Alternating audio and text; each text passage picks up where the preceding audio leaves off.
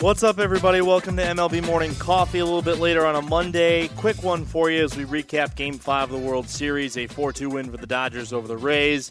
Los Angeles takes a 3 games to 2 lead in this series. So, I will say before we go into the recap, as always, write a review, leave a rating, and subscribe. Helps out our metrics tremendously. Also, make sure you tell your friends about the show. I got to tell you, we're not going to be daily once the offseason hits. I think we're going to have a season review of all 30 teams but I'm not necessarily sure what we're going to do yet beyond that. I will make sure to keep the feed active and fresh, but you may not be seeing things every day. So just know that I am conscious of the fact that it will not be a daily podcast moving forward in the off season. I would like though to make sure that we are still recording on a frequent basis. So, Game 5, Tyler Glasnow for Tampa, Clayton Kershaw for Los Angeles. Top of the first inning, Mookie Betts with a leadoff double, and then Corey Seager steps in and will play out the progression of the first inning runs right here. That is a base hit into right. Here comes Betts. Here's the throw. Dodgers take a first inning lead. Muncy on a ground ball. Nice play loud. No play for an out, and it's 2 0. Tyler Glasnow looked off his game in the first inning, clearly. He did not have command of his breaking pitches. He was spiking a lot of pitches. He just did not look at his best. And maybe you can chalk that up to nerves. Maybe you can chalk that up to a six-eight guy that struggles with his release point at times. There's no questioning the amount of talent that he has in terms of his stuff, but you also have to realize that this is a young guy that hasn't been in this position really before. He struggled in game one and he struggled in the first inning last night. So, Cody Bellinger, the second highlight you heard, that came with two out, and that ended up scoring Corey Seager, who had singled home Mookie Betts. So, we go to the top of the second inning now, and this is why you just simply cannot make a mistake to Joc Pederson in regards to a fastball up in the zone. That is well hit into left center field. Back at the wall. It is 3 nothing Dodgers. Pederson with a blast. And Pederson's home run was just a rocket and makes it 3 0 in favor of Los Angeles. Clayton Kershaw looked good through the first two innings, but bottom of the third inning, Kevin Kiermaier with a single. With one out, Yandy Diaz triples him home. And then Randy Arozarena steps to the plate with a chance to break a record. It was a part of what went on. That is a base hit. Pitch was up, and Arozarena has made this a one-run game. You've said it many times. Arozarena does not miss. Arozarena's single makes it a 3 2 ball game, but it also breaks a record. That was his 27th hit of this postseason, which breaks Pablo Sandoval's 2014 record for most hits in a single postseason. Sandoval had 26 in 17 games. Last night was Arozarena's 19th game of the playoffs. So, congrats to Randy Arozarena, who sets a new record despite the fact that he plays for a team that really isn't known for setting records because they're barely over 20 years old as a franchise.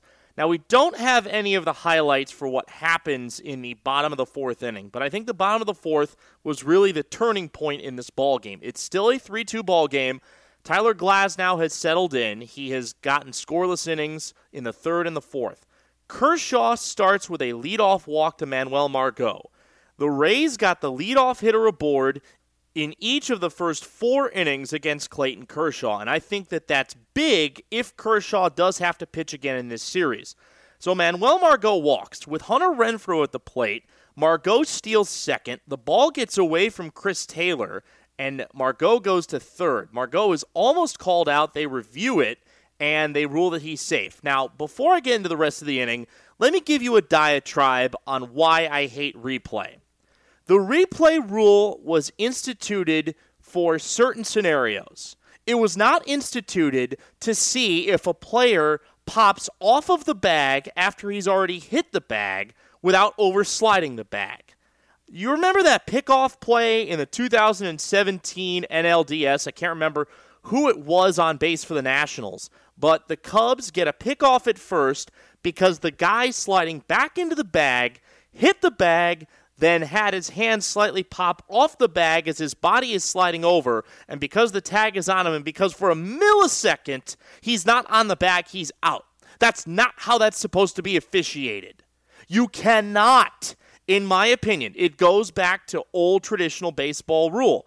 If a guy hits the bag, but he doesn't overslide the bag, he has reached the bag. Okay?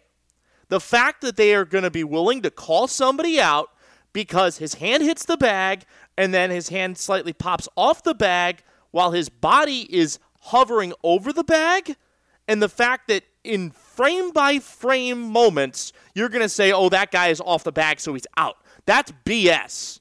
I'm sorry. You cannot officiate a runner going into the base like that. It drives me absolutely crazy. That's not what replay was instituted for. So if Margot had been out at third base on a review on that call, I think you'd hear a lot of people crying for that rule to be modified in regards to how replay is officiated on runners reaching base, especially on either pickoffs or stolen base attempts.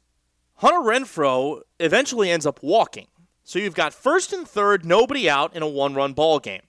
Joey Wendle steps in and he pops out on the second pitch of the at bat. Willie Adames then steps in and Adames strikes out swinging. And Adames really has not looked good.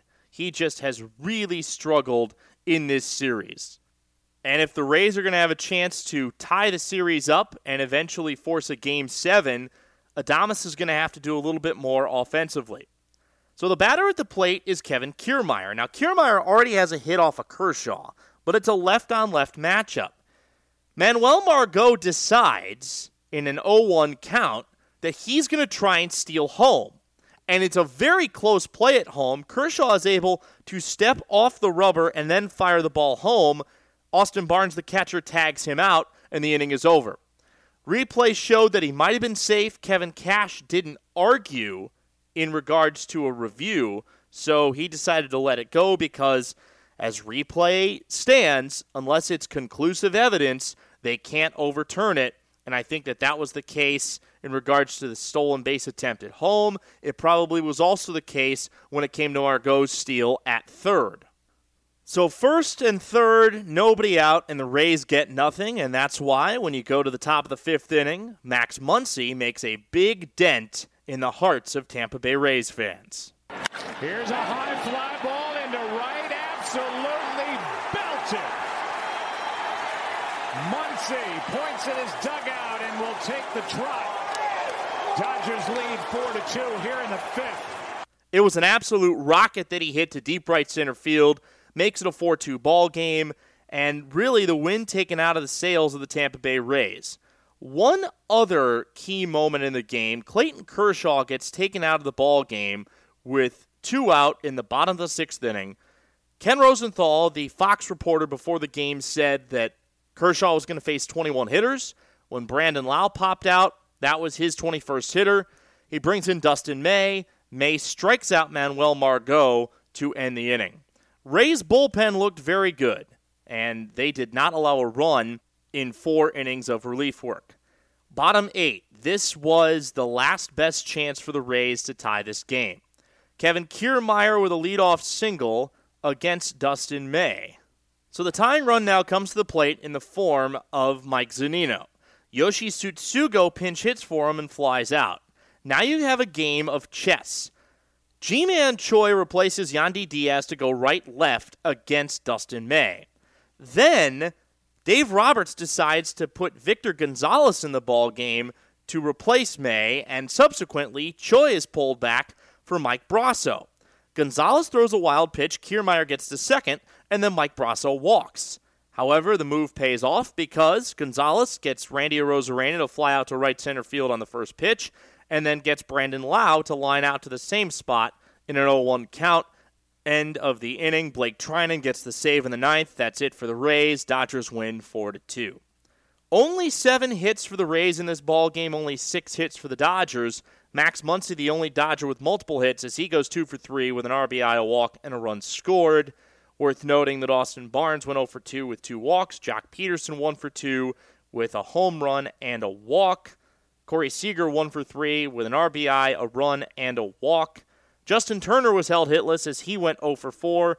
On the Rays side of things, Yandy Diaz and Kevin Kiermaier each went 2 for 3. Manuel Margot went 2 for 3. Randy Arozarena was the only other player in the lineup with a hit, as Brandon Lowe, Hunter Renfroe, Austin Meadows, Joey Wendle, Willie Adames, and Mike Zunino, along with their pinch hitters, all went hitless.